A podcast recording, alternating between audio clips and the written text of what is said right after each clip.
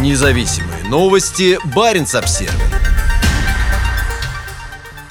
Норвегия призвала чиновников удалить Телеграм. Сотни миллионов человек используют приложение для свободного обмена информацией. Но по мнению министра юстиции Норвегии Эмилия Энгермель, Telegram также представляет серьезную угрозу национальной безопасности.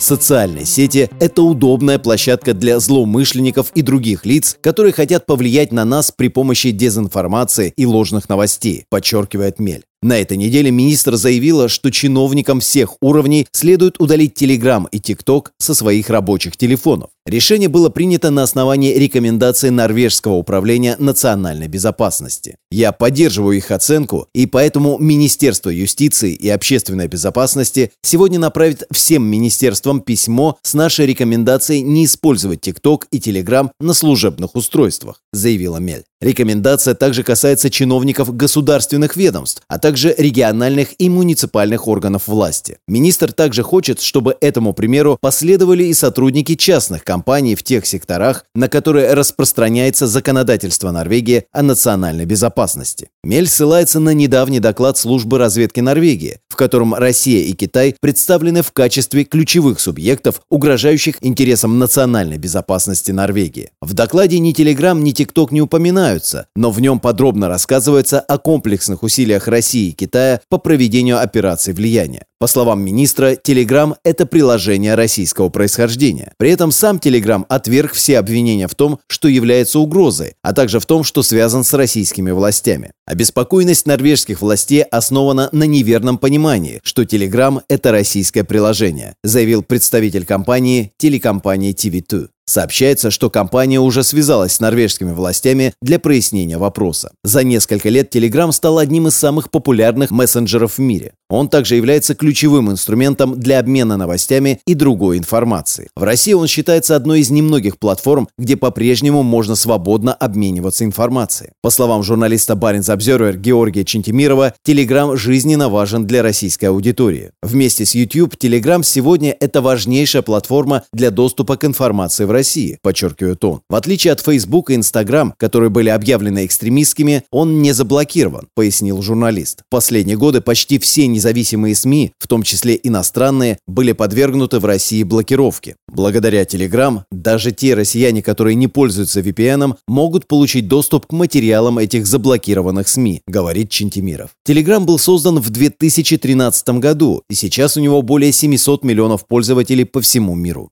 По данным одного исследования, число подписчиков телеграм-каналов на русском языке в России в 2022 году удвоилось, превысив 2 миллиарда. Несколько лет Телеграм находился под сильным давлением со стороны российских властей, и в апреле 2018 года Роскомнадзор заблокировал доступ к приложению на территории страны. Решение вызвало протесты по всей стране, а в Москве на улице вышли тысячи людей. Но Павлу Дурову и его компании быстро удалось обойти блокировку. Мы знали, что это произошло произойдет, поэтому к тому времени, когда блокировка была запущена, мы уже обновили приложение Telegram, добавив поддержку чередующихся прокси-серверов, способов скрытия трафика и других инструментов для борьбы с цензурой. К нам присоединились тысячи российских инженеров, которые настроили собственные прокси для пользователей Telegram, сформировав децентрализированное движение под названием «Цифровое сопротивление», пояснил он. По словам Дурова, Telegram продолжит борьбу с цензурой и подавлением свободного обмена информацией информации. Мы не хотим, чтобы эта технология теряла свою актуальность и устаревала. Поэтому мы решили направить наши ресурсы по борьбе с цензурой в другие места, где Telegram до сих пор запрещен правительствами, например, в Иран и Китай, сказал он.